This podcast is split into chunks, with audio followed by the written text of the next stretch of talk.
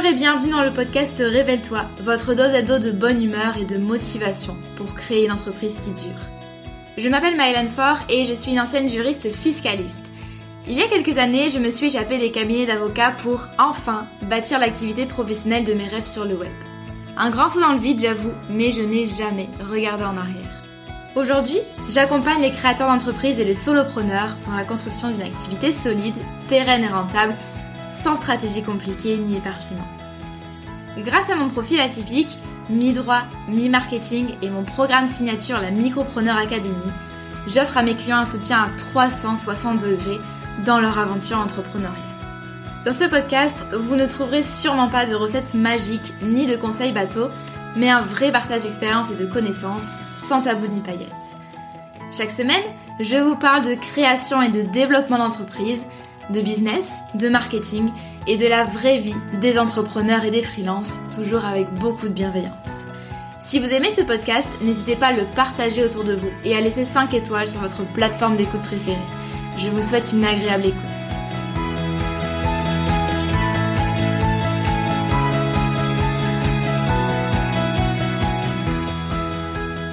Hello, ravi de vous retrouver aujourd'hui pour une interview J'aime beaucoup ce format et euh, je suis très contente du sujet du jour. Je pense que ça va intéresser un grand nombre d'entre vous parce que je sais que vous êtes très nombreux à vouloir lancer ou développer une activité dans le domaine de l'accompagnement. Alors pris de manière large, hein, que vous soyez coach, que vous soyez thérapeute, formateur ou encore consultant.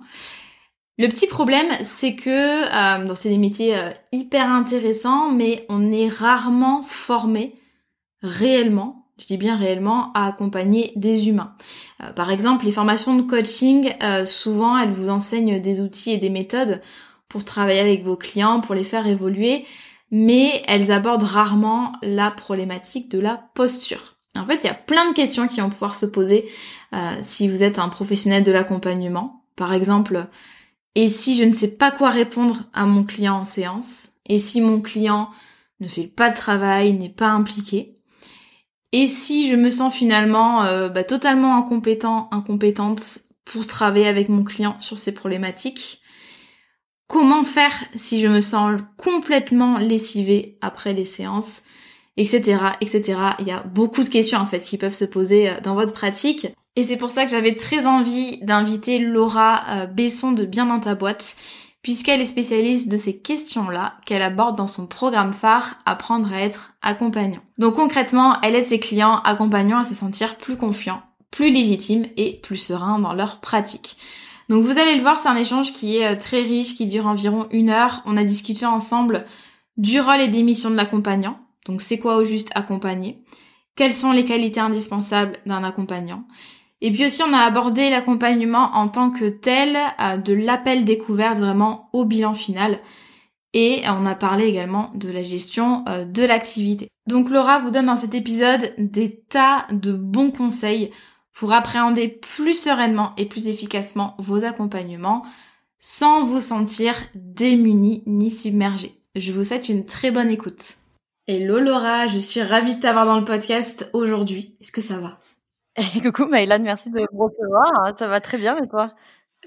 Ça va très très bien. Euh, J'avais envie de, discuter avec toi aujourd'hui d'un sujet très spécifique, mais qui concerne, je le sais, beaucoup de personnes qui nous écoutent aujourd'hui. Euh, avant qu'on pose le cadre, est-ce que tu pourrais nous parler un petit peu de ton activité, de ton parcours? Je sais qu'il est très riche.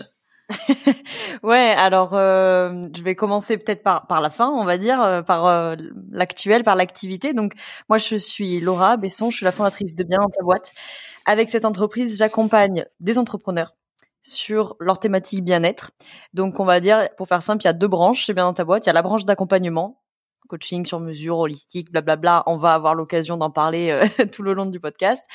Et la branche du coup de formation qui s'adresse principalement aux professionnels de l'accompagnement, de la relation d'aide au sens large pour euh, les former sur divers sujets dont, on a parlé quoi.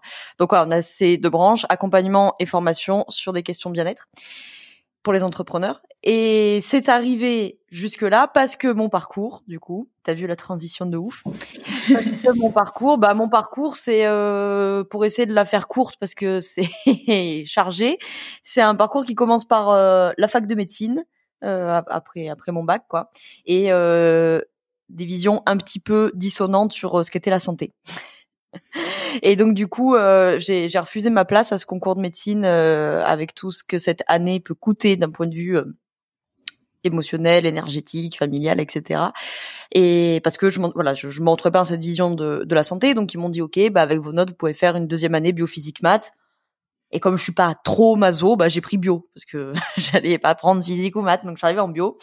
Et puis en bio, bah bon, c'était passionnant, mais c'était que du travail de labo. Et donc c'est comme ça que je me suis dit non, non, moi j'ai vraiment besoin d'être en contact avec l'humain. Et donc atterrissage fac de psycho où je suis restée quelques années euh, et c'était passionnant, mais euh, mais c'était pas holistique. Alors holistique aujourd'hui c'est super à la mode. Alors on entend ça à toutes les sauces pour parler de tout et n'importe quoi. Mais c'est vrai qu'il y a dix ans, euh, surtout dans des facs comme ça, t'imagines que holistique ils m'ont un peu regardé genre bah, d'accord, va courir dans l'herbe avec tes gourous puis laisse-nous travailler.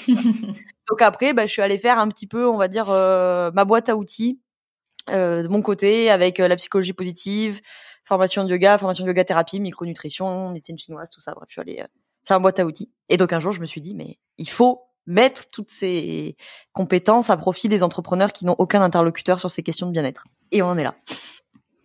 Et on en est là. C'est euh, moi je suis impressionnée parce que tu te alors déjà as un parcours hyper riche et tu te formes en continu sur plein de sujets. Euh, je te vois toujours bosser euh, tes formations sur voilà des, des, sujets divers et variés et je trouve ça hyper intéressant et du coup c'est ce que j'adore dans tes contenus c'est que vraiment tu as une, une approche holistique comme tu le dis hyper globale et je trouve ça hyper intéressant ça change des accompagnements pour entrepreneurs qu'on voit qu'on voit un petit peu partout. L'un de tes programmes phares, du coup, pour entrepreneurs, euh, c'est ce dont on va parler aujourd'hui, il est centré sur la posture d'accompagnant.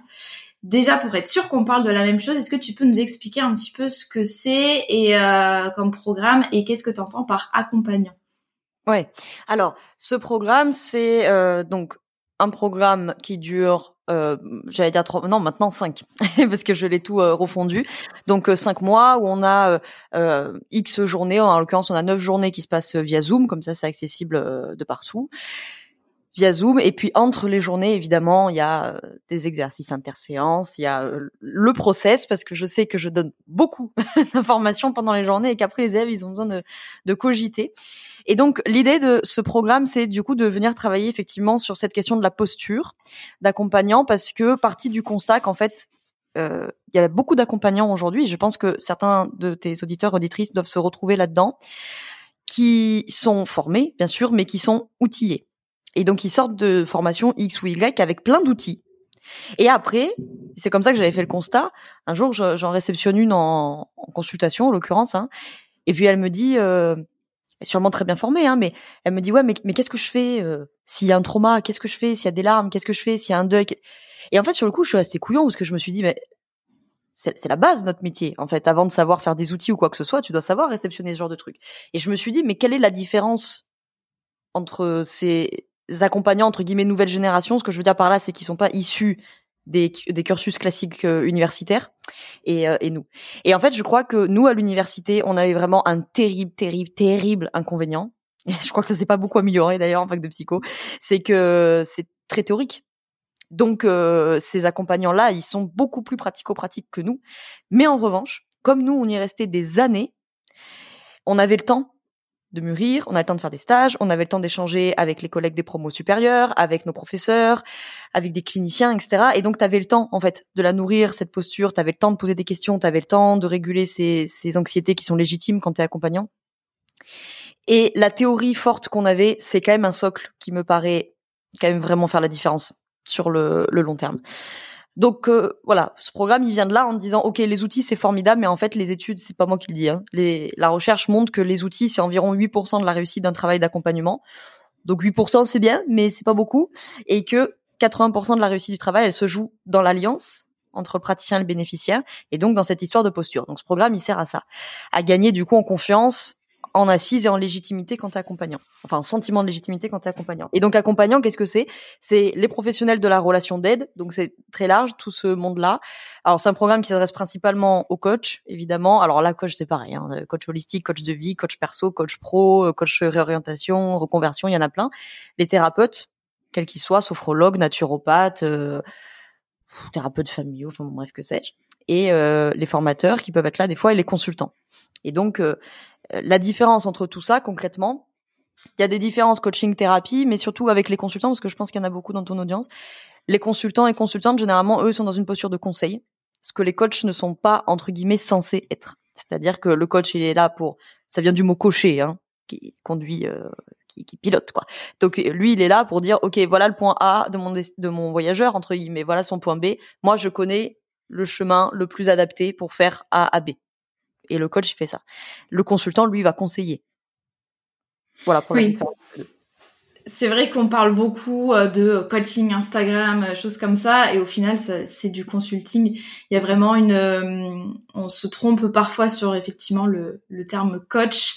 Euh, c'est vrai que du coup, il y a des coachs dans tous les domaines et dans tous les sens. Euh, pour les écoles de coaching pur, donc les vrais, les vrais, enfin entre guillemets, les vraies formations de coach, ça c'est des choses qu'on voit ils abordent pas forcément. Donc en fait, c'est vraiment, on te donne les outils en école, mais on n'aborde pas forcément tout ce qui est euh, posture d'accompagnant. Il y a vraiment un manque, je pense. Euh, généralement, les, les, retours que j'ai des élèves de ce programme ou d'autres de mes formations qui sont passés par les écoles de coaching, il y a trois choses. La première, c'est effectivement euh, pas de posture. La deuxième chose qui des fois les embête, c'est que on leur dit que en tant que coach, ils doivent pas faire de prise en charge de pathologie mentale, ce qui est vrai, puisque ça c'est travail des psychologues, psychothérapeutes, psychopraticiens, toute la clique là. Sauf que comme ils n'ont pas de cours de psychopathologie mentale, c'est quand même pas simple de faire la différence. Alors comme j'en dis souvent en rigolant, c'est sûr que si demain en coaching tu te récupères quelqu'un qui te dit, qui vient te voir parce qu'il y a des éléphants roses dans sa maison, t'as pas besoin d'avoir fait 15 ans de psycho pour te dire qu'il y a peut-être un truc qui va pas, tu vois. Par contre, ce que j'entends énormément, c'est le burn-out par exemple où tu vois beaucoup de coachs en burn-out, sauf que burn-out c'est un diagnostic. Donc comme c'est un diagnostic, c'est à usage médical. Donc ça veut dire que même les psychologues ne peuvent pas le faire. Il y a que les médecins qui ont le droit de poser ce diagnostic-là. Donc même sur des questions juridiques et légales, faut faire attention quand même. Hein. Et le troisième point, alors ça, ça dépend des écoles, mais j'ai quand même eu souvent des retours de, de manque de l'axe émotionnel, parce que souvent le coaching est quand même un outil quasi exclusivement, voire exclusivement mental. On fait beaucoup de croyances, beaucoup de pensées, etc. Ce qui est très intéressant.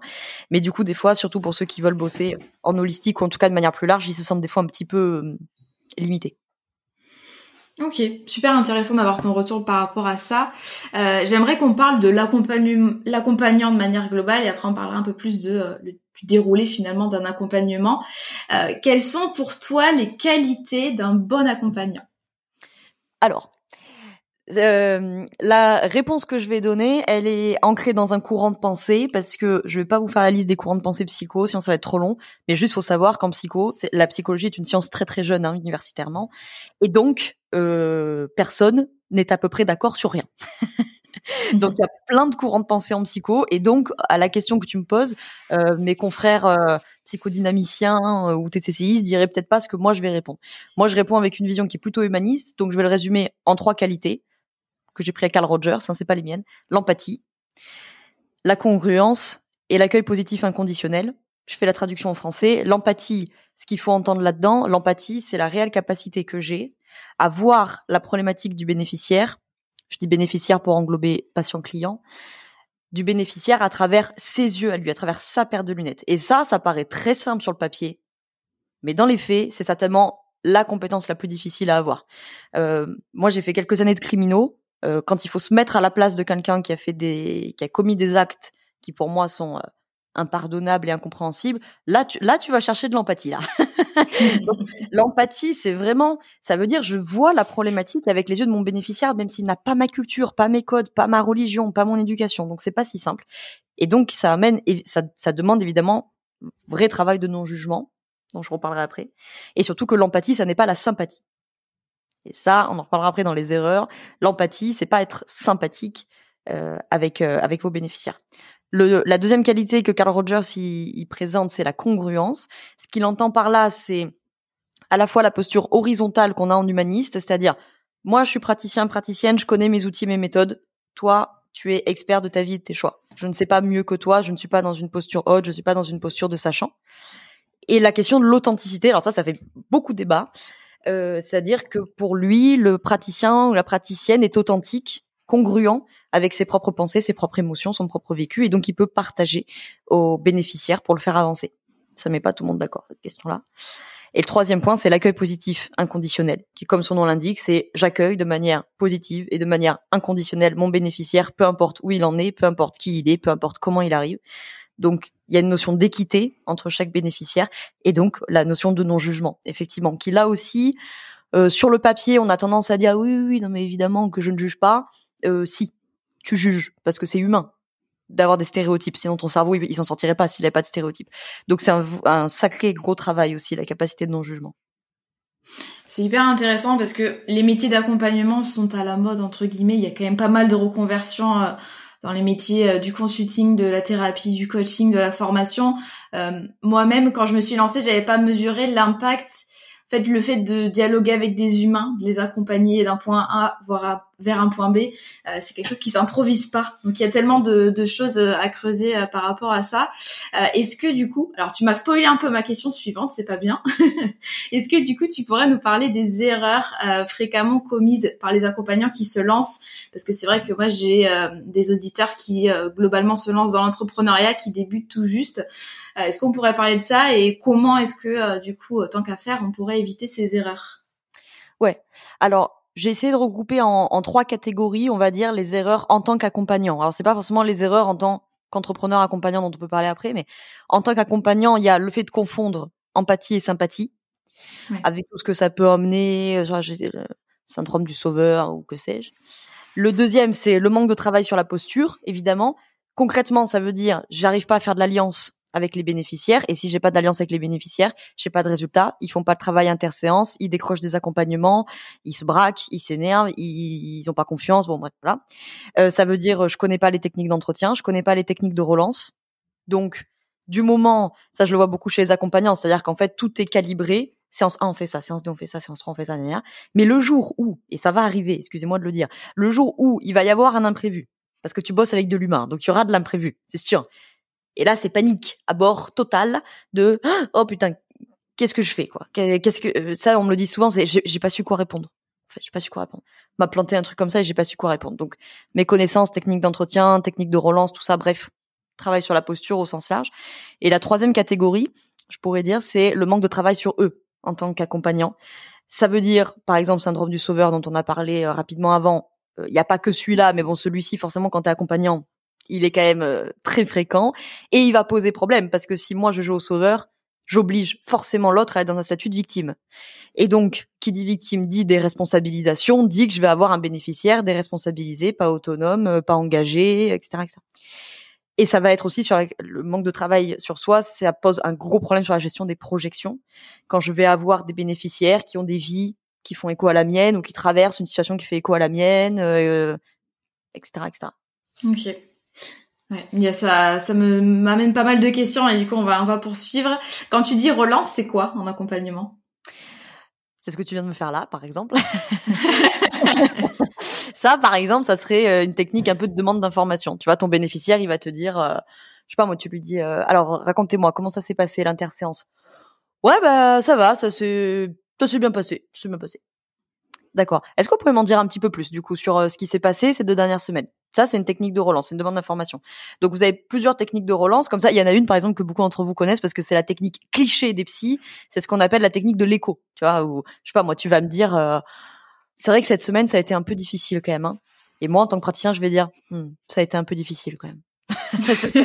la relance cliché qu'on a d'ici. Donc en fait, vous avez plusieurs techniques de relance comme ça qui vous permettent d'orienter votre entretien, d'aller creuser, de souligner certains points. Vous avez des techniques qui permettent aussi de euh, comment je pourrais dire d'arriver au même objectif mais pas par le même chemin. Par exemple, si je veux en savoir plus sur les émotions de mon bénéficiaire, je peux y aller par demande d'information. Est-ce que tu pourrais m'en dire plus sur ce que tu ressens? Bon, sauf que ça, si en face c'est quelqu'un qui est en grande difficulté d'accessibilité interne, bah il y a fort à parier qui va te répondre bah je sais pas quoi dire de plus. Et là, l'accompagnant panique. Ah, Donc là, on peut y aller avec une autre technique qui pourrait être la technique du reflet. Tu vois, par exemple, tu pourrais lui dire je vous sens passablement agacé du sujet qu'on est en train de d'évoquer. Qu'est-ce que vous en pensez vous? Et là, c'est différent parce qu'en fait, tu viens donner ton avis à toi et donc là, il peut dire bah non, je suis, suis pas d'accord ou je suis d'accord, euh, pourquoi pas, tu vois. Donc ces techniques de relance, elles permettent de mener l'entretien de savoir où est-ce que je veux aller dans l'entretien, quel est mon objectif, par quel chemin je décide d'y aller, et surtout d'avoir aussi du coup des espèces de backup si jamais ta relance elle tombe à l'eau, parce que des fois ça tombe à l'eau ce qu'on fait. du coup dire bon ok, bah, ce chemin-là ça marche pas, je vais y aller par là quoi. Super intéressant. Euh, du coup, on va vraiment parler de l'accompagnement lui-même et j'aimerais bien qu'on déroule de manière chronologique en parlant de l'appel découverte déjà. Euh, ça, c'est euh, voilà la grande problématique de mes clients, je trouve, quand ils se lancent dans l'entrepreneuriat, c'est préparer les premiers appels découvertes. Euh, c'est souvent synonyme d'un peu de, de, stress. On ne sait pas comment préparer ça, on ne sait pas comment mener euh, mener l'entretien. Euh, quel est le rôle de l'appel découverte quand on est accompagnant? Alors je, je sais qu'en plus on parle beaucoup du fait que l'appel découverte c'est pas scalable, ça sert à rien, on pourrait automatiser. Euh, Est-ce que toi tu as des conseils euh, pour le réussir au mieux et quelle est ta vision finalement de l'appel découverte? L'appel découverte quand tu es accompagnant, c'est indispensable. Ça ne peut pas, à mon avis, hein, visio humaniste. Hein. Ça ne peut pas se scaler, ça ne peut pas se déléguer euh, à des closers ou quoi que ce soit. J'ai été démarché dans tous les sens par des closers. Euh, moi aussi. et, et je, je, vois pas comment moi, dans ma pratique, je pourrais déléguer ça parce que l'appel découverte ou la session découverte, session préliminaire, peu importe la forme que ça prend dans vos business respectifs, mais quand tu es accompagnant, elle doit servir à évaluer la demande du bénéficiaire. Donc lui, il t'appelle pour euh, ton coaching, donc ton accompagnement, voilà, au sens large. Et donc il vient en te disant, bah voilà ce qui se passe généralement, il t'en dit pas beaucoup plus. Euh, c'est rare qu'il arrive avec une demande qui soit exactement, bah voilà où j'en suis, voilà où je voudrais aller, et j'aimerais bien que ça se passe comme ça. La plupart du temps, il te dit, voilà où je suis, et, et des fois même ça, c'est pas très clair. Donc cet appel découverte, il doit vous servir à évaluer la demande, c'est-à-dire est-ce que déjà on est face à une demande claire? Est-ce qu'on est face à une demande ambivalente? Concrètement, c'est je veux que ça change dans ma vie, mais moi je veux rien changer. Alors eux, ils sont pas faciles à gérer. Est-ce qu'on est face à une demande diffuse, c'est-à-dire, alors euh, en fait, ce qui a pas dans ma vie, c'est mon couple. C'est vrai que maintenant que j'y pense, avec mes enfants, c'est compliqué. Et puis en même temps, du coup, ça me pose des problèmes sur le travail et puis l'organisation de la. Bon, il y, a rien qui va, quoi. Demande diffuse. Et où est-ce qu'on est face à une demande autre, c'est-à-dire qu'il y a une vraie demande d'accompagnement, mais ce n'est pas de votre ressort, c'est du ressort du psychologue, du coach, du bon, voilà. Bon, et la dernière option, c'est qu'il n'y a pas de demande. C'est rare, mais ça peut arriver. Des fois, que tu as un appel découverte et qu'en fait, tu dis, mais en fait, il n'y a pas de problème. Ça peut être ça. Ça peut arriver. Donc ça, va, ça vous demande d'évaluer la demande, de trier dans ce que vous savez faire, euh, etc. Éventuellement de réorienter le bénéficiaire si vous n'êtes pas en mesure de le faire ou si ça demande euh, une réorientation partielle, c'est-à-dire votre intervention plus l'intervention d'un confrère ou d'une consoeur. Cet appel découverte, quand vous sortez de là, vous devez avoir fait le tour, ce qu'on appelle l'écologie du problème. Tu dois avoir fait le tour du problème. Tu dois très clairement savoir quel est le problème concrètement? En quoi c'est un problème pour le bénéficiaire? Donc un, quel est le problème? Deux, en quoi c'est un problème pour le bénéficiaire? Trois, pour qui c'est un problème? Cette question est importante. Savoir parce que si vous disent euh, bah c'est pas le problème, c'est le problème pas pour moi, c'est pour mon patron, je vous invite à être particulièrement vigilant sur la qualité de l'engagement que vont donner vos bénéficiaires dans le travail. Euh, surtout si vous bossez avec des enfants aussi, par exemple. Hein. Euh, quand est-ce que c'est un problème? Quand est-ce que ça n'est pas un problème? Bon bref, faites l'écologie du problème. Demandez par exemple est-ce qu'il y a eu une tentative de travail antérieure? Ça vous permet de voir par rapport à votre persona. Bon, ça, Marianne, elle vous l'expliquera mieux que moi, mais et ça vous mhm. permet de voir aussi la maturité du sujet. Ce qui veut pas dire que s'ils n'ont pas fait de travail antérieur, ils sont pas prêts à faire le travail. Hein, c'est pas ça. C'est juste que vous, ça vous donne un peu des infos. Bref, il y a plein de questions à poser, mais en tout cas, quand tu repars de sa paix découverte, tu dois être capable de dire, ok, concrètement, c'est ça sa situation actuelle, c'est ça sa situation souhaitée il a déjà mis ça, ça, ça en place. Ça n'a pas marché parce que selon lui, ça, ça, ça, ça a marché parce que selon lui, ça, ça. Bon, bref. T'as cerné l'écologie du problème. Tu t'es pas laissé happer par sa vision du problème. Aussi. Parce que des fois, sans le vouloir, hein, il peut essayer de, de t'embarquer un peu dans sa vision du problème. Et t'as été capable soit de reformuler une demande qui était à la base ambivalente, diffuse, machin, soit de réorienter si t'étais pas en compétence ou que, ou que ça t'a pas emballé, quoi. Mais comment on fait ça justement? Est-ce qu'on peut refuser entre guillemets euh, des clients quand on se sent pas compétent ou que le courant aussi passe difficilement lors de l'appel? Je pense que ça peut arriver. Comment tu l'expliques à ton prospect ça? Alors euh, ça, il faut absolument les réorienter, hein, c'est sûr. Déjà, ça c'est la première question. Donc, est-ce qu'on peut refuser entre guillemets au sens réorienté? Oui. Euh, dans l'idéal, on ne laisse pas quelqu'un comme ça en disant bah désolé, moi je peux pas, débrouille-toi. Donc, je vous invite au maximum, et ça vous servir aussi pendant vos accompagnements, avoir un carnet d'adresses. Euh, ça peut aussi vous sauver la vie en cas d'urgence. Si vraiment un jour vous avez une situation urgente et qu'il faut réorienter vers des confrères euh, consoeurs, psychologues, thérapeutes, machin, d'avoir des connaissances. Euh, comment je, je lui explique ça? Alors, si vous n'avez pas les compétences, j'ai envie de dire réorienter, parce que de toute façon, vous allez rien faire de formidable, ni pour vous, ni pour lui, lui le bénéficiaire. Deux, si le courant passe pas, ça va être compliqué de créer de l'alliance. Vous allez être un peu, un peu chafouin, un peu agacé, etc. S'il n'y a pas d'alliance, on l'a déjà dit, on a 80% du travail qui est foutu. Donc, euh, bon, réorienter, quoi. Donc ça, pour l'emmener, tout simplement, on peut, l'expliquer. Alors moi, voilà, euh, courant euh, humaniste, congruence. Donc je pars du principe qu'on peut expliquer très simplement, en fait, à son bénéficiaire que on n'a pas les compétences, qu'on n'a pas les outils, que euh, au vu de la situation, je pense que tel confrère, tel consoeur serait beaucoup mieux outillé que moi, serait beaucoup plus compétent, serait beaucoup plus performant. Voilà. Vous n'êtes pas obligé de dire bon, écoute, franchement, ça fait dix minutes que j'étais au téléphone, tu m'as gonflé.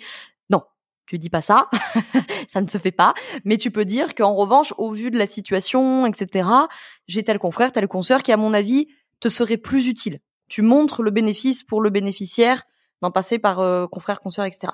Et si vous sentez que vous avez des bénéficiaires qui sont un peu, euh, un peu hésitants, peut-être un peu craintifs, parce que peut-être ça fait un moment qu'ils cherchent, etc., vous pouvez les accompagner là-dedans en disant, ben, voilà le contact, pourquoi pas, vous pouvez contacter votre confrère ou consoeur de la part du bénéficiaire, vous faites la mise en relation. Et si le bénéficiaire semble le faire tout seul, vous pouvez aussi envoyer un message quelques jours plus tard en disant alors est-ce que tu as pu contacter machin? Comment ça s'est passé? Voilà, vous n'êtes pas plus obligé de les lâcher euh, comme ça dans la nature. Euh, mais moi, j'ai jamais eu de problème de réorientation en tout cas. J'ai jamais eu quelqu'un qui qui a mal pris une proposition de réorientation. Oui, parce que c'est souvent ça qu'on craint. Euh, mais je trouve ça intéressant d'avoir un carnet d'adresses avec des professionnels fiables vers lesquels tu peux renvoyer. Et je pense que c'est apprécié aussi euh, de la part du prospect. Euh, est-ce que comment tu les prépares toi tes appels? Est-ce que tu as une trame que tu utilises à chaque fois? Comment est-ce que tu fais? Euh, Non, plus plus maintenant. Au tout début, euh, je pense que j'avais euh, mes, questions clés que je voulais pas oublier. maintenant, avec l'expérience, je les je les prépare pas. Mais si vous avez besoin de les préparer, effectivement, faites-vous une fiche ou je sais pas des post-it, ce que vous voulez, mais avec euh, au moins la trame, peut-être pas forcément toutes les questions dans le détail, mais au moins euh, les, les, les, grandes questions ou les questions que vous savez que vous allez oublier ou les questions que vous savez que vous avez du mal à poser. Comme ça, vous l'avez souvenez et vous savez que bon, c'est important de la poser, il faut que je la pose. Euh, j'ai pas de méthode. Après, dans mes dans mes séances, euh, j'ai pas de méthode particulière à suivre. Après, ça suit la structuration d'un entretien, où là aussi, différents courants de psycho, donc différentes manières de structurer un entretien. Ma manière à moi, c'est la phase sociale, reprise de contact, interséance, ça c'est très important, faut pas la sous-estimer. Cette phase sociale, elle va diminuer au fur et à mesure des séances. Donc au fur et à mesure que l'alliance augmente, la phase sociale elle diminue parce qu'on a moins besoin. Mais au début, ne la sous-estimez pas parce que c'est aussi là que vous créez de l'alliance. Donc n'hésitez pas à vous présenter, à créer voilà du contact. Après, vous avez la phase opérationnelle où on travaille euh, proprement parlé, et la phase de conclusion. Et alors là aussi, j'insiste, parce que la phase de conclusion, souvent, ça passe un peu à la trappe et c'est fait en une minute. Genre bon, ben voilà, on se voit dans deux semaines et voilà, faut faire ça pour la prochaine fois. Merci, bonsoir. La phase de conclusion, c'est la plus importante de votre entretien parce que c'est celle dont vos bénéficiaires ils vont se rappeler. C'est ça qu'ils vont garder en mémoire, c'est les dernières minutes. Donc votre phase de conclusion, elle se prépare tout au long de l'entretien ça qui est difficile quand tu es accompagnant, parce qu'il faut être à l'écoute de lui, de toi, et ce qu'on appelle en métaposition, donc à l'écoute de l'interaction du système. Vous devez préparer votre phase de conclusion tout au long de l'entretien. Ne donnez pas trop d'infos pendant l'entretien, parce qu'ils vont les zapper.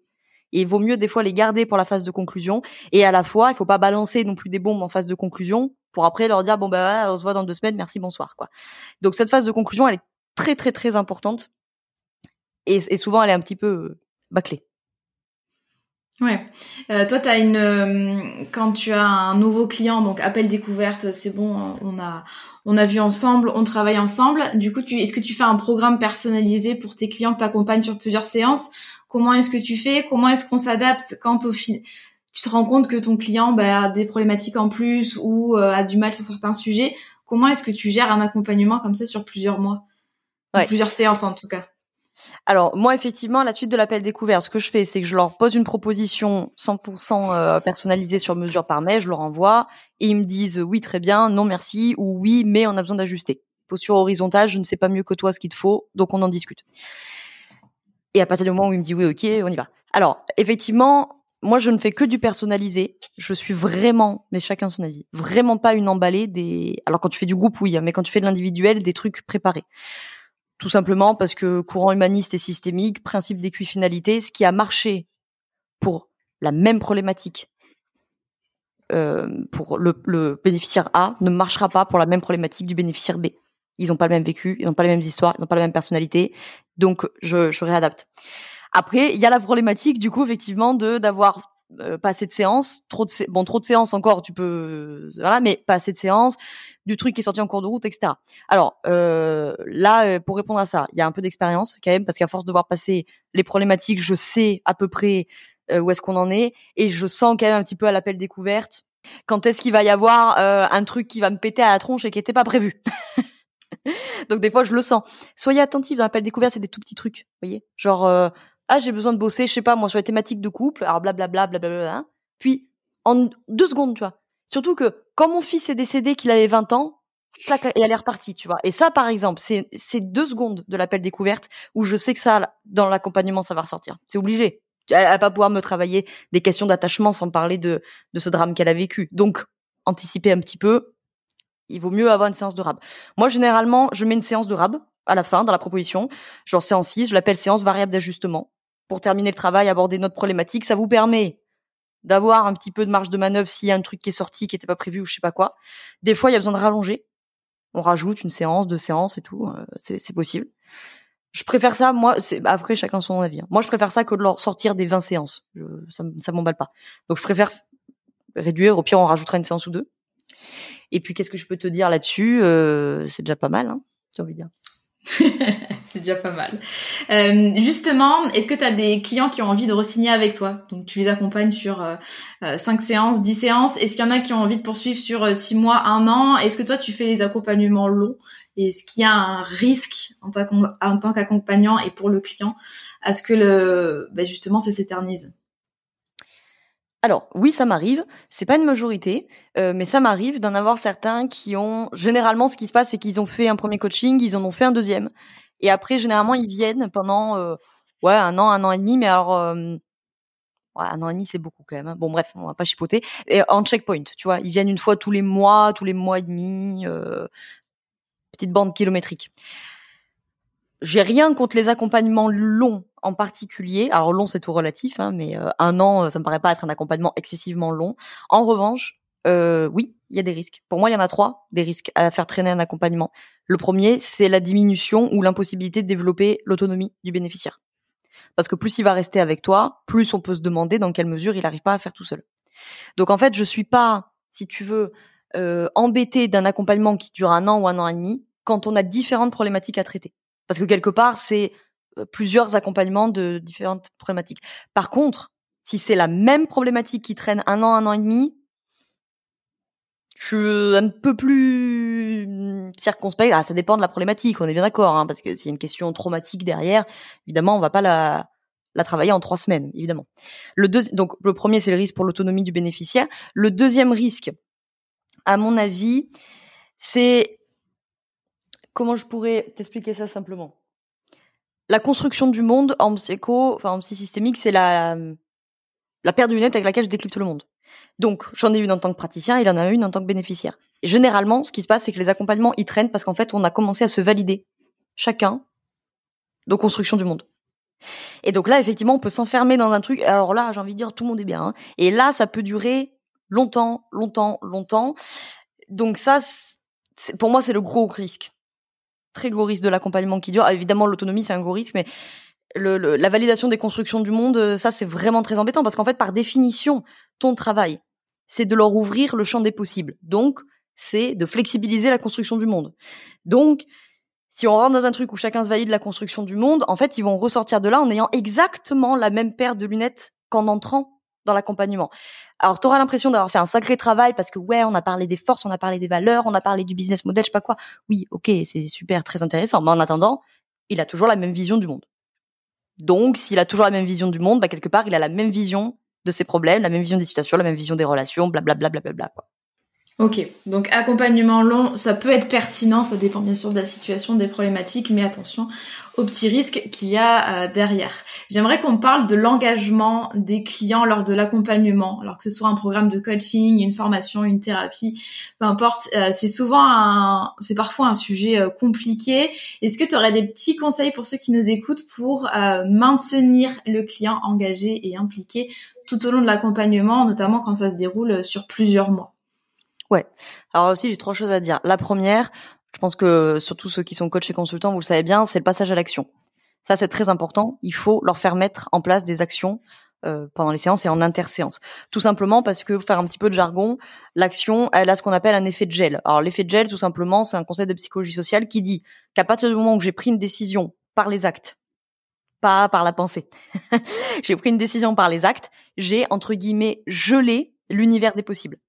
Donc si ton bénéficiaire, il vient, on va dire, avec 1000 possibilités, à partir du moment où il a fait une action ben il a plus que 999 possibilités. Puis deux actions, il a plus que 962 possibilités, admettons. Donc plus il va avoir des actions, moins il peut revenir en arrière, en fait, dans le, ses possibilités. Donc plus il va s'engager dans ce qu'il fait. Donc ça, je pense que tout le monde le sait parce qu'on le dit souvent. Mais euh, traduction de psychologie sociale de pourquoi c'est important qu'il passe à l'action.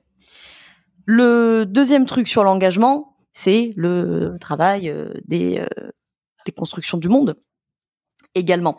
Parce que si par exemple je veux que mon bénéficiaire soit engagé, au sens je veux qu'il fasse le travail interséant, je veux qu'il avance, etc. Mais que mon bénéficiaire a par exemple une construction du monde d'insuffisance. Donc lui, il lit le monde, il lit tout en se disant qu'il n'est pas à la hauteur, par exemple. Et toi, qu'est-ce que tu fais? Tu donnes plein d'exercices interséances.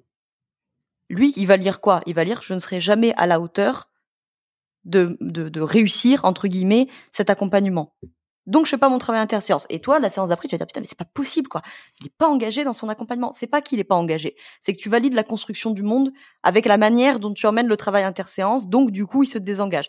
Et plus il se désengage, plus ce que tu risques de faire, c'est de lui donner du travail interséance qui va encore plus le, lui faire entendre qu'il est pas à la hauteur, blablabla. Donc cette histoire des constructions du monde, c'est indispensable. Et le troisième conseil que j'ai à donner pour euh, favoriser l'engagement, enfin c'est plus une vigilance, c'est ne donnez pas de fortes punition, évidemment, mais ne donnez pas de fortes récompenses. Parce que ça, je sais aussi que d'un point de vue marketing, on peut être tenté de donner beaucoup. Et donc, on va essayer de donner des, grosses récompenses, entre guillemets. Tu vois, genre, euh, t'auras pas une formation, mais t'en auras deux, t'en auras trois, t'en auras quatre, et puis t'auras un espace, et t'auras, tu vas recevoir le cahier à la maison, et je sais pas quoi. Le problème de ça, c'est que plus vous allez donner de fortes récompenses, plus vous avez, vous allez externaliser le locus. Je suis désolée, je fais que du jargon. Ça veut dire en français que ton bénéficiaire, la perception qu'il a de est-ce que c'est moi qui, qui, qui décide, est-ce que je suis dans mon libre arbitre ou est-ce que je suis conditionné par l'extérieur, plus les récompenses sont fortes, plus ça va externaliser le locus. Et plus c'est externe, plus la motivation va baisser. Paraît clair ce que je raconte ou j'exemple là? Ça paraît clair. Super intéressant. Euh, question à un million. Est-on responsable des résultats de ses clients? Non. Euh, non, et vos bénéficiaires ne sont pas responsables non plus. Euh, les deux, praticiens et bénéficiaires, sont en obligation de moyens et pas en obligation de résultats. Donc ça, c'est quand même quelque chose qui est très important. Et, je pense que ça peut valoir le coup aussi de questionner cette histoire de résultats. C'est-à-dire, euh, est-ce que finalement tout le chemin qu'ils ont fait pour arriver là où ils sont n'est pas plus important que leur arrivée? J'entends par là que des fois vous avez, vous allez avoir, je vous prendre un exemple très concret que j'ai eu ça vous paraîtra plus clair. Il y a quelques années, euh, procrastination, tu vois. Donc on est sur un sujet, euh, euh, qui a priori ne révèle pas de trucs dramatiques. Bon, bon, pour moi, procrastination, ça sonne évidemment émotionnel. Donc rapidement, je me dis, qu'est-ce qui est évité, tu vois? Et je pose la question telle quelle à Nana, c'est la première séance avec elle. Hein. Et là, j'ai chié mon appel découverte, vous voyez. Euh, première séance, et elle me dit, ah mais je sais très très bien ce que j'évite comme émotion, j'ai été violée par mon père toute ma vie. Ah ouais, ok, d'accord. Bon, donc là, si tu veux, tu te prends un truc comme ça, je dis, ok, l'objectif qui était le nôtre, parce que j'ai mal fait mon appel découverte, l'objectif qui était le nôtre, probablement on l'atteindra pas, parce qu'en fait, on a beaucoup d'autres choses à réguler. Euh, on n'est pas juste sur je suis un peu stressé par mon business et donc je procrastine. On est sur un truc qui est vraiment très important, qui a demandé une réorientation partielle pour l'état stress post-traumatique, bla bla bla bla bla. Donc, euh, vos objectifs, vos résultats, ils vont changer, ils vont s'adapter. Et je crois que ce qu'on a fait avec cette nana et, mes confrères et consoeurs euh, psychologues, etc., c'est euh, tellement plus important que le résultat de la procrastination. Franchement, le chemin était plus important. Et le deuxième truc que j'ai à dire là-dessus, c'est que si, admettons, vous arrivez dans une espèce d'impasse où vous vous dites euh, merde, on n'a pas atteint les résultats, etc., et que pourtant vous avez l'impression que tout était en place pour que ça se fasse, alors je vous invite à vous poser la question d'un point de vue plutôt systémique. Ce que je veux dire par là, c'est que souvent, on caricature un petit peu en disant le coaching, il demande comment, comment, et le consulting, comment arriver à, et la thérapie demande pourquoi on a ce problème-là. Je vous propose une question, une troisième option de la systémique, c'est comment ça se fait que ça ne change pas?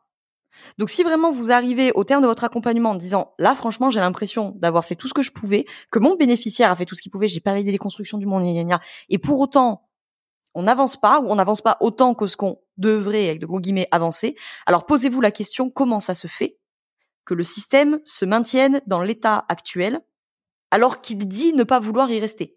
Vous voyez Je prends un autre exemple pour vous l'illustrer rapidement. Il y a pas longtemps, je reçois un couple. L'une euh, de Nana. L'une des deux est malade, maladie physiologique, bon bref, peu importe, mais il n'y a pas de diagnostic et tout, ça traîne, il y a une errance médicale, tout ça. Donc c'est compliqué pour le couple, blablabla. Bon, ce couple, à la base, elles avaient eu des problématiques de communication pour lesquelles on avait travaillé en analyse transactionnelle et en systémique, et ça allait mieux. Et tac, euh, Marie, admettons, refait une espèce de crise. Voilà. Et ben là, par exemple, se poser la question de la systémique, comment ça se fait que précisément au moment où ce couple va enfin mieux, j'ai une apparition de symptômes qui permet finalement de refaire partir le couple dans des difficultés. Et là où ça peut paraître complètement intuitif, la systémique, alors c'est pas moi hein, qui ai pondu euh, ce truc-là, évidemment, c'est Moniel Kaim. Ben, Moniel Kaim, il nous dit dans quelle mesure le symptôme, que ce soit la maladie physiologique, que ce soit la procrastination, que ce soit la difficulté X ou Y que vous rencontrez, peut paradoxalement vous permettre de maintenir les règles du système et donc, on est dans un statu quo. Ce statu quo, peut-être il m'emmerde, peut-être il, me rend malheureux ou malheureuse, mais il peut me servir, parce qu'il peut me servir à maintenir une place de victime et à appeler des sauveurs, constamment, par exemple. Euh, il peut me servir à être en sauveur aussi, et donc euh, appeler des victimes constamment. Enfin bon, bref, je vais pas faire la liste de tout ce que ça pourrait servir, mais en tout cas, ça permet de maintenir le système. Donc demandez-vous aussi, si l'accompagnement n'aboutit pas à ce que vous voulez, comment ça se fait que ça n'aboutit pas? Et quand je dis comment ça se fait, c'est pas comment ça se fait que mon bénéficiaire, c'est comment ça se fait que nous deux, notre système, parce que votre bénéficiaire, il a des règles dans son système et il cherchera toujours, inconsciemment, à élargir les règles de son système au système praticien bénéficiaire. Si vous vous êtes fait happer par les règles du système, c'est foutu. Vous jouez avec les règles de son système, donc vous changez pas le système. Ok, c'est très clair. Euh, tu dis que l'accompagnant est tenu d'une obligation de moyens et non de résultats. Euh, petite question, en web marketing, business en ligne, euh, on t'apprend qu'il faut parler des bénéfices de ton accompagnement sur ta page de vente. Enfin, il faut voilà souvent mettre le paquet sur la transformation que tu peux apporter. Du coup, comment on trouve la balance finalement entre euh, ben, t'as envie de vendre tes accompagnements, t'as envie de vendre une un résultat final finalement. Et euh, toi tu es responsable du moyen et pas du pas des résultats. Comment tu comment tu gères ça toi? Si j'avais une solution euh, je la partagerai avec euh, grand plaisir. Euh, je suis en compassion avec tous les accompagnants qui ressentent ça parce que ça a été et ça l'est des fois encore de certaines mesures mais compliqué pour moi pendant plusieurs années. Parce que j'ai évolué avec euh, d'autres euh, entrepreneurs et entrepreneuses euh, comme toi, comme Pauline Sarda, etc., où on s'est grosso modo à peu près tout lancé en même temps, évolué à peu près tout en même temps. Et, vous êtes des accompagnantes aussi. Et, et bien mieux qu'aller en marketing que moi, évidemment, parce que c'est votre métier. Et, et en fait, moi, plein de fois, je me suis retrouvée dans une situation merdique où Sonia, Laurent Bourg, il y en a plein qui doivent la connaître ici, qui m'accompagne sur la partie stratégique et tout. Elle me dit, mais Laura, les bénéfices, la promesse. Et j'étais là, genre, mais je peux rien promettre. Je peux rien promettre. Je peux pas. En tout cas, c'est ma vision de l'accompagnement. J'ai pas de solution miracle. J'ai rien à te promettre. Je peux que te promettre de te faire voir les choses différemment. C'est ça que je peux te promettre. En vérité, c'est ça qu'on fait quand on est accompagnant. On ouvre et on flexibilise le champ des possibles. J'ai pas de vérité, j'ai pas, en tout cas, c'est pas ma vision du coaching, euh, j'ai pas ma vision de, il faut faire ça dans la vie ou quoi que ce soit. Je fais pas de développement personnel, je, je sais pas. Donc ça, c'était compliqué. Alors aujourd'hui, c'est un peu plus simple parce que j'ai suffisamment de témoignages clients pour euh, extraire des, des témoignages clients les bénéfices que eux citent. Voilà. Et donc au moins maintenant c'est plus simple parce que euh, ben là d'ailleurs en ce moment on retravaille la page de vente avec euh, avec Agathe. Hier elle m'a dit c'est quoi les bénéfices? Tiens, voilà, ça c'est euh, les bullet points des bénéfices des bénéficiaires, enfin de euh, exprimés par les bénéficiaires. Donc ça, si vous avez déjà des témoignages clients, je pense que c'est la meilleure façon de faire. Euh, je sais que c'est compliqué, notamment parce que je pense que des promesses, tu peux en trouver, mais c'est souvent des promesses un peu floues. Tu vois, tu vas promettre par exemple plus de sérénité. voilà, tu peux pas promettre que, enfin moi en tout cas, je peux pas promettre que en six séances, euh, tu vas tu vas observer tel résultat parce qu'on est quand même dans le subtil, on est dans le ressenti, on est dans dans l'expérientiel en fait. Et tant qu'ils n'auront pas expérimenté une autre réalité, ils verront pas de, de différence. Donc, euh, je crois qu'il faut trouver euh, le juste milieu de ce qui vous va aussi vous d'un point de vue éthique hein, entre euh, les bénéfices que vos bénéficiaires vous expriment. Si vous les avez, ça c'est parfait. Et si vous démarrez et que vous n'avez pas du tout ça, basez-vous sur la transformation. Essayez de mettre les mots les plus concrets possibles, mais partez quand même du principe que dans tous les cas, vous n'allez pas pouvoir, enfin pas pouvoir, vous allez difficilement pouvoir mettre des résultats concrets et vous pouvez rien promettre. Mais en même temps, ça peut être aussi ton argument de vente quelque part, de dire moi je promets rien. C'est, je pense que c'est aussi une carte de, congruence et d'honnêteté qui qui peut plaire à vos bénéficiaires. Hein. Ouais, c'est pas facile. Hein. Moi, c'est effectivement c'est une question à laquelle je suis confrontée aussi depuis euh, quelques années, depuis que la Micropreneur Academy existe, euh, parce qu'on s'est lancé il y a un moment. Parce que c'est vrai que je me, je me rappelle de tes tout débuts, Laura. Moi, je me suis lancée en même temps, euh, et au final, le temps passe très vite. C'est ce que je suis en train de me dire. euh, moi, on m'a déjà demandé plusieurs fois euh, est-ce que je vais forcément réussir avec ton programme? Est-ce que je vais forcément avoir des résultats? Est-ce que je vais forcément avoir des clients? Euh, ça, Enfin, et les, je, me dis des fois, mais mes prospects pensent que c'est vraiment le fait de prendre un programme en lui-même qui va les amener vers le résultat. Moi, j'insiste beaucoup là-dessus sur euh, voilà le travail, le, la différence aussi entre les profils qui rejoignent l'académie. Ben, il y en a qui ont beaucoup plus de connaissances, de compétences en marketing, en com, euh, qui ont une idée de business qui est déjà euh, très bonne, qui est validée, etc., qui ont plus de temps peut-être que d'autres. Tout ça, ça va faire bien sûr jouer les, les résultats. moi, je me base effectivement sur les témoignages de mes clients. Là encore, c'est compliqué parce que t'as pas envie non plus de t'attribuer toute la réussite, tu vois. Ça dépend aussi, bien sûr, de leurs actions à eux. C'est pas que l'académie qui fait ça, c'est aussi, voilà, tout, tout ce qu'ils ont construit à côté. Euh, donc moi, je fais très attention dans la formulation des bénéfices. Je vends pas, par exemple, le fait qu'ils euh, vont vivre de leur euh, activité avec 10 cas par mois au bout de trois mois. et j'insiste beaucoup là-dessus sur sur le travail euh, qui, qui est demandé sur la responsabilisation, sur euh, le fait que voilà, c'est un guide, mais je veux dire c'est un moyen pour réussir, mais c'est absolument pas le vaisseau qui va t'amener directement vers euh, Mars et vers voilà les, les, les cieux des entreprises qui réussissent.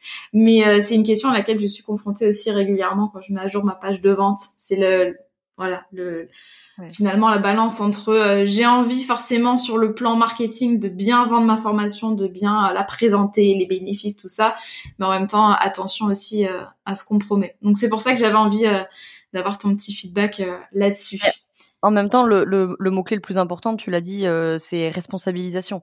C'est-à-dire qu'en fait, si vous avez quelqu'un qui vient vous dire est-ce que tu me garantis qu'avec ta formation je vais faire 10 000 euros par mois? Est-ce que tu me garantis qu'avec ton accompagnement je vais être super zen et, euh, et j'aurai plus jamais d'anxiété de ma vie etc en fait ça c'est une demande ambivalente. Déjà. Donc en fait là votre appel découvert à toi en formation c'est peut-être plus embêtant parce que avez plus grands euh, ensemble nous on est en one one donc c'est plus simple. Mais si vous avez ça en one one là euh, trigger warning hein, de ouf hein, parce que ça c'est un problème déjà ça va, si vous validez un accompagnement comme ça, forcément vous allez être emmerdé sur des questions d'engagement, des questions de responsabilisation, parce que le but de votre accompagnement, disons le but qui est transverse à tous les accompagnements, quoi qu'on fasse, quand on est un professionnel de la relation d'aide, c'est d'emmener votre bénéficiaire sur l'état du moins de l'adulte, pour ceux qui parlent le transactionnel entre guillemets, ça veut dire sur un état de responsabilisation et d'autonomie. Donc si déjà euh, il commence à te dire, est-ce que tu peux me garantir que euh, ce truc extérieur à moi, va régler mes problèmes, c'est clair que non, parce que le seul truc qui peut régler ton problème, c'est, comme tu disais, c'est interne. Après, c'est en interne, quels sont les outils que je décide d'y mettre, blablabla, les vecteurs, machin. Mais c'est sûr que tant qu'ils vont chercher des réponses dehors, ça va être embêtant parce que, comme tu disais, peut-être avec un coup de bol, il s'avère que toi, ta Micropreneur Academy, ça va être exactement ce qu'il en faut à l'instant T, mais dans deux ans, il y aura plus la Micropreneur Academy parce qu'ils seront plus concernés par ton offre. Et comme ils n'auront pas appris à s'internaliser, à s'autonomiser, et ben rebelote. Et en fait, eux, ils le verront peut-être pas parce qu'ils auront une autre problématique. Donc ils vont se dire ah j'ai encore un autre problème. Et moi, je parierais très fort que c'est le même problème qui s'est manifesté par deux symptômes différents. Ouais, complètement. Euh, on parlait tout à l'heure de réorientation en appel découverte. Euh, ça peut aussi se faire lors de l'accompagnement. Est-ce qu'il y a des situations où il est bon, selon toi, de rediriger le client euh, vers un professionnel plus qualifié? Est-ce que ça, c'est quelque chose qui t'est déjà arrivé? Et comment est-ce que toi, tu fais pour euh, repérer ces situations euh, et, et en parler finalement avec ton client? Ouais, alors ça m'arrive souvent, enfin souvent, pas tout le temps, mais plusieurs fois. euh, il faut le faire. Hein, vraiment, la réorientation, c'est pas un échec du tout. Au contraire, au contraire, au contraire, c'est une preuve d'humilité et c'est important d'être humble quand t'es accompagnant. Euh, je dirais deux grandes situations. La première, c'est les difficultés d'alliance, c'est-à-dire si vous avez du mal à créer de l'alliance parce que le feeling passe pas, ou parce que euh, je prends un exemple que une amie psychologue a eu il y a pas longtemps, une euh, patiente très raciste et où c'était très compliqué pour elle de faire de l'alliance. Et je crois qu'à un moment donné, il faut aussi reconnaître que bah là en fait j'y arrive pas ou parce que l'alliance est abîmée pour X ou Y raison, enfin bref. Donc difficulté d'alliance, le feeling est plus bon, il n'y a pas d'alliance, il n'y a pas d'alliance, il n'y a pas de confiance, il n'y a pas de confiance, il n'y a pas de travail, il n'y a pas de travail, il n'y a pas d'avancée. Donc là, réorientation. Et le deuxième, c'est euh, le manque de compétences pour continuer, soit parce que euh, on se sent limité, soit parce que ça a marché avec 99 autres, mais lui, c'est celui avec lequel ça marche pas, et pourtant c'est la même méthode et c'est les mêmes outils, mais c'est comme ça. Ou parce qu'il y a un un événement entre guillemets qui a surgi euh, parce que la situation de bénéficiaire a changé, il y a eu un divorce, un licenciement, je ne sais quoi, ou parce qu'il y a des choses du passé qui sont remontées, notamment les effets, les événements traumatiques, et que si on n'est pas formé à ça, et eh ben là, on peut pas laisser un bénéficiaire avec un trauma qui vient de lui péter à la tronche en lui disant oui, ben écoutez, mettez ça de côté, on va travailler votre business model. Enfin, aucun sens quoi. Donc là, on fait une réorientation qui peut être partielle, par exemple, euh, on renvoie vers un psychologue pour le stress post-traumatique et puis vous, vous continuez votre travail, ou une réorientation totale si euh, vous n'avez pas les compétences ou si on estime qu'en fait le bénéficiaire il avancera plus tant qu'on n'aura pas bossé ça. Donc, euh, pour le repérer, les difficultés d'alliance, c'est de la réactance et de la résistance, c'est-à-dire un bénéficiaire qui s'oppose, qui dit non, qui vous contredit, qui vous fait pas confiance, qui vous sentez, il devient méfiant, il pose des questions, et vous, votre difficulté d'alliance, bah, vous êtes agacé, vous êtes plus patient, vous avez du mal à être empathique, à donner un jugement, etc ce dont je vous invite à discuter avec votre bénéficiaire avant de le réorienter, mais ça demande gros travail sur l'ego, par contre. Et euh, bah, le manque de compétences, bon, les sujets traumatiques, c'est assez clair, mais euh, enfin, c'est assez clair. C'est assez clair quand ils sont officiellement dits, mais des fois, il faut savoir les repérer. Mais je vais peut-être pas faire un cours là-dessus maintenant. Et après, d'une manière générale, le manque de compétences, bah, vous sentez que ça avance plus, ça patine. Du coup, ça va impacter l'alliance forcément, parce qu'il va, il va plus vous faire confiance. Hein. Euh, ça patine. Vous, vous sentez que c'est un sujet avec lequel d'habitude ça match et là je sens qu'il hum, y a un truc qui a pas. De toute façon, il y a de l'intuition hein, quand on est praticien d'une manière générale. Donc après, pour l'emmener, euh, là aussi, moi, j'ai jamais trop eu de problème pour ça. À partir du moment où vous êtes sincère, honnête, euh, vous leur demandez d'être honnête avec eux-mêmes. Soyez honnête avec vous-même. Vous dites, je ne sais pas faire, j'y arrive pas, j'ai pas la réponse, je sais pas faire. Généralement, ça, ça plaît à tout le monde. Hein. Et je trouve tu as d'autant plus confiance en quelqu'un qui est capable de dire je sais pas faire, je vais réorienter que celui qui tente quoi qu'il arrive de, de pas lâcher l'affaire. Euh, donc euh, soyez honnête, parlez-en avec euh, avec eux, expliquez-leur. Et c'est vrai que dans, dans l'idéal, ayez des contacts parce que du coup vous les laissez pas. Parce qu'en fait, ce qui va être difficile avec la réorientation, c'est eh ben en fait moi je peux pas.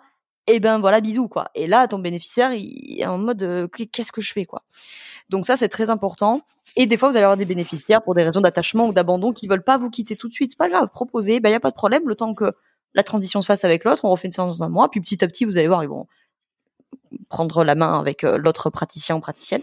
Et pour le carnet d'adresse, parce que j'anticipe d'avance, parce qu'on me la pose souvent, c'est oui, mais comment je fais si j'en ai pas? Donc, si vous n'avez effectivement peut-être pas euh, de contact par les écoles que vous avez fait, mais pensez-y, les écoles que vous avez faites, les formations, la fac, gna, Sinon, euh, les réseaux sociaux, vous pouvez très bien contacter des professionnels, chercher, euh, je sais pas, vous cherchez un psychologue du travail, vous en connaissez pas, vous tapez psychologue du travail sur LinkedIn, Instagram ou que sais-je, vous rentrez en contact, vous discutez, vous échangez, vous faites connaissance, vous faites un petit zoom, un petit café zoom ou je ne sais quoi, et vous voyez si si, si vous le sentez bien, comment ils sont formés, machin et vous pouvez aussi créer du, réseau comme ça. Et puis si vous avez peut-être que un seul copain qui est, euh, je sais pas moi, euh, ostéopathe, déjà pas mal. Mais l'ostéopathe, c'est sûr que lui, il connaît, surtout les ostéopathes, ils travaillent pas en visio. Donc généralement, eux, ils sont sur place. Et comme ils sont sur place, c'est sûr qu'ils connaissent du coin les médecins, euh, qu'ils connaissent euh, les psychologues. voilà. Donc on, on sous-estime pas le réseau qu'on connaît. moi, j'en ai plein dans le programme d'accompagnant qui me disent mais moi j'ai pas de réseau. Bah si, en fait, tu m'as moi. Et moi, des psychologues, euh, j'ai que ça, des amis qui ont fait psycho avec moi. Donc en fait, euh, c'était la théorie des sept poignées de main là, genre euh, qui était à sept poignées de main de, de, tout le monde. Donc ne sous-estimez pas le nombre de praticiens qu'il y a autour de vous. Ouais, très bon conseil. Donc en définitive, la réorientation c'est pas un échec et il y a des moyens bien sûr de le, bien le présenter aux clients. Il n'y a pas de raison que ça pose souci. on a parlé du coup de comment est-ce qu'on mène à bien des accompagnements. J'aimerais pour finir parler de gestion d'activité. Toi, par exemple, je sais que tu as un emploi du temps très chargé. Chaque fois, je me dis, mais elle n'arrête pas. Est-ce que tu as des conseils pour organiser son agenda et répartir ses rendez-vous quand on est accompagnant sans tomber dans l'épuisement? Comment est-ce que tu fais, toi? Alors, le premier truc que j'ai à dire, c'est que euh, les réseaux sociaux biaisent la perception qu'on a de l'emploi du temps des autres, parce que moi, j'ai la même sensation pour toi. Donc euh, à chaque fois que je vois les stories Mylan, je suis là genre mais c'est pas possible mais la meuf elle est tout le temps euh, apprêtée, maquillée, elle est tout le temps de bonne humeur, elle fait des to-do list de ouf, elle, se disperse jamais de rien. Enfin les réseaux sociaux on, on s'est fait là. Tout à fait. C'est bien de le rappeler. Et euh, ensuite, pour répondre du coup concrètement à ta question, euh, c'est très important quand tu es accompagnant parce qu'évidemment, si toi, tu plus d'énergie, euh, bah, tu es utile à personne, hein, ni à toi, ni à eux, encore moins à eux. Alors moi, la méthode que j'ai utilisée, façon de parler, euh, je dois mon ex-conjoint, alors euh, je vais pas me l'attribuer, genre César ce qui appartient à César, mais à un moment où j'étais plein, plein, plein de, de, de consultes et tout, j'en pouvais plus. Il m'a dit, mais pourquoi tu fais pas, donc j'ai, j'ai appelé ça l'agenda énergétique, euh, pourquoi tu, tu ne cotes pas tes rendez-vous, mais en termes d'énergie? Oh pétard, mais c'est pas idiot. Bon, il a fait psycho, le gars aussi. Hein.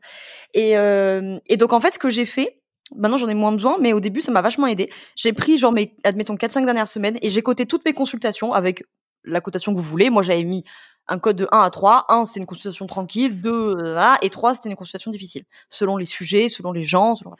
Et donc, en fait, je cotais. Je passais en revue mes 4-5 dernières semaines et en fait, j'additionnais tous les petits quotas de la semaine et j'avais du coup une note de la semaine qui, du coup, moi, dans ma cotation, arrivait entre 19 et 27, on va dire. Et donc, je savais que dans ma cotation, une semaine à 24-25, euh, c'était vraiment ardos quoi. Et 19 c'est tranquille, voilà. Et du coup après ça m'a permis de répartir en disant que en fait dans ma journée, donc maintenant, je le fais un peu plus au feeling. Si je sais que j'ai telle et telle consultation et que par exemple Maëlan elle veut prendre rendez-vous, je me dis ouais, en vrai mardi j'ai déjà ma dose quoi. J'en ai peut-être que deux, mais c'est deux qui sont un. Donc euh, vas-y Maëlan, on va la mettre jeudi, voilà. Et après repérer en fonction de votre euh, chronotype, de votre énergie à vous. Moi, je n'ai jamais de consultation le lundi matin. Je déteste attaquer ma semaine, bam, les problèmes des gens. Quoi. Genre, non. Donc ça attend au, au mieux mardi, sinon lundi après-midi. Bon, maintenant, le lundi, je suis en formation, moi, j'ai réglé la question. Mmh. et j'ai rarement, euh, sauf un couple parce qu'elles sont au Canada, donc pour des raisons de décalage horaire. Sinon, j'ai rarement de consultation le vendredi après-midi. Comme ça, le vendredi après-midi, soit je bosse pas, soit je fais ce que j'ai envie de faire. Voilà, mon vendredi après-midi, c'est mon bac à sable. Je fais ce que j'ai envie, sauf obligation. Donc après, vous euh, voyez, je n'ai jamais de consultation, euh, sauf exception des salariés parce qu'ils n'ont pas trop le choix, euh, le soir. Après 17h, je prends plus parce que je suis pas du soir. Euh, mon méridien du Rhin, il aime pas le soir, donc le soir j'ai pas. Je travaille pas les week-ends. Voilà. Après, on s'habitue enfin on s'habitue, on, apprend à se connaître, mais il faut faire attention avec ça, hein, parce que moi quand je vois des collègues, si tu veux, qu'on fait psycho avec moi, mais c'est des, bêtes, c'est des machines quoi. Ils consultent du lundi au samedi en cabinet, de 8h à 20h. Je sais pas, je sais pas comment ils font. Après tu t'habitues avec le temps. Moi je me rappelle que mes premières années d'accompagnante, euh, j'en avais une ou deux dans la journée, j'étais déjà fracassée. Maintenant je peux en enchaîner et il me fallait des pauses, tu vois. Maintenant en vrai je pourrais en enchaîner trois quatre sans pause, ça passe. Mais par contre le lendemain, euh, cool. Mais juste, euh, parenthèse, si ce sujet vous intéresse, Martin Winkler, que beaucoup d'entre vous doivent connaître puisque c'est l'auteur du livre Le cœur des femmes, il parlait dans une interview du podcast et surtout la santé sur ce qu'est être un bon soignant. Alors il parlait plus des soignants, mais bon, c'est pas grave, vous allez vous y retrouver. Et il a amené cette réflexion que j'avais trouvée pertinente où il disait un accompagnant, ça doit pas travailler plus de quatre jours par semaine. Moite moite, tu vois, quatre jours au boulot, trois jours de repos, parce que t'es pas utile et, et efficace pour les autres quand toi-même t'es fatigué, quoi.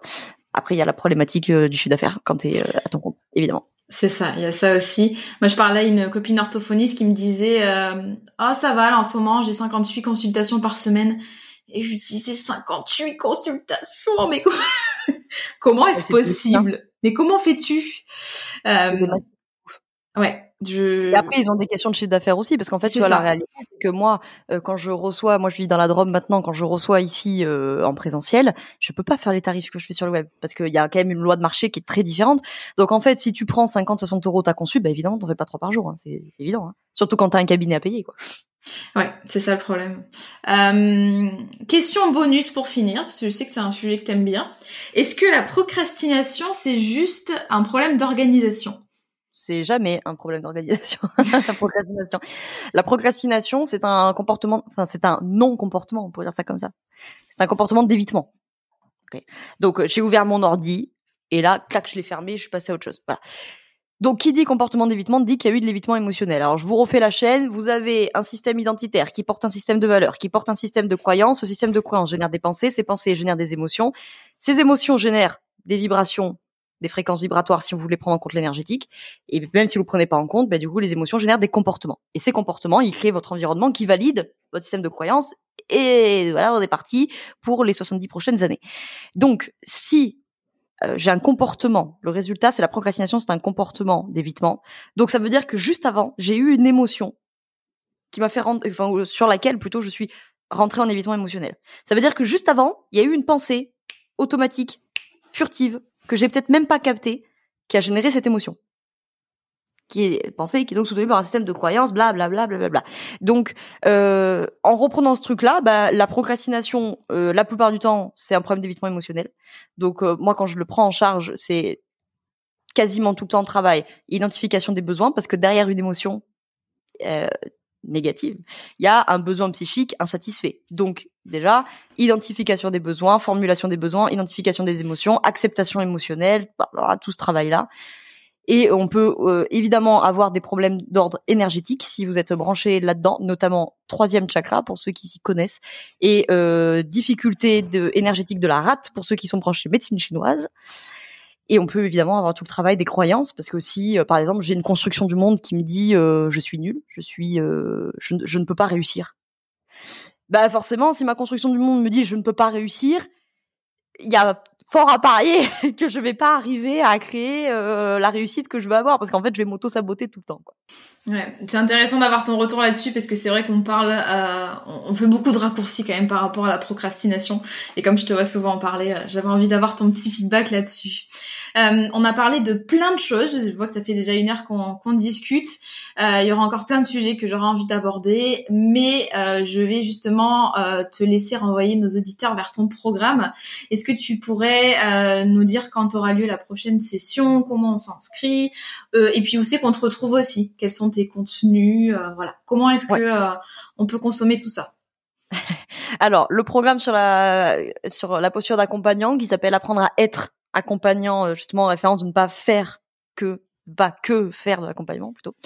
La prochaine session c'est février, le démarrage c'est le 27 février donc les inscriptions c'est jusqu'au 24 quoi, 2023 du coup, si jamais des gens qui écoutent ça plus tard. Euh, de toute façon toutes les infos c'est bien ta boîte.fr, vous avez un onglet formation et puis il y a euh, cette formation parmi d'autres, euh, voilà, si vous voulez toutes les infos, savoir si vous êtes concerné, etc. Donc février 2023, comment on s'inscrit? On regarde la page de vente, on m'appelle, on peut réserver l'appel découverte sur le site. Je ne laisse pas d'inscription euh, sans être passé par moi c'est pas que je suis pénible. je sais c'est pas bien niveau marketing parce que ça rajoute une étape dans le tunnel de vente, blablabla. Mais je veux m'assurer à l'appel découverte que euh, vous correspondez vraiment au profil, que ça peut vraiment vous aider euh, et qu'il n'y ait pas aussi de confusion euh, de consultation, formation. Et puis si ça match aussi bien pour vous que, que pour moi, ben, moi j'ai jamais eu de problème avec mes élèves. À chaque fois ça a matché. Et ben on est parti, mail de confirmation, inscription à la plateforme, tout ça je crois que j'ai répondu à toutes tes questions sur le programme. Et, euh, et où me retrouver d'une manière générale, euh, c'est très simple. C'est bien dans ta boîte. Donc le site web c'est bien dans ta boîte.fr, Instagram c'est bien dans ta boîte, le podcast il s'appelle bien dans ta boîte, la newsletter elle est sur le site donc euh, tout est simple et les gros canaux c'est euh, le podcast évidemment bien dans ta boîte sur toutes les plateformes, euh, Instagram bien dans ta boîte du coup avec les stories, les posts blablabla et, et la newsletter accessible par le site ou la description des podcasts etc. Qui s'appelle aussi bien dans ta boîte. Voilà. Oui, moi j'ai fait euh, straight to the point. Mais c'est très bien, moi j'adore la simplicité, donc euh, nickel. Mais super, je vais mettre les liens dans les notes de l'épisode pour qu'on puisse te retrouver directement. Et euh, merci beaucoup Laura, c'était hyper intéressant, t'as donné plein de bons conseils, on a vu plein de sujets en une heure. Donc je suis très contente de t'avoir reçu sur le podcast. Eh bien, un grand merci à toi de m'avoir reçu et à tes auditeurs auditrices de m'avoir écouté jargonner pendant une heure.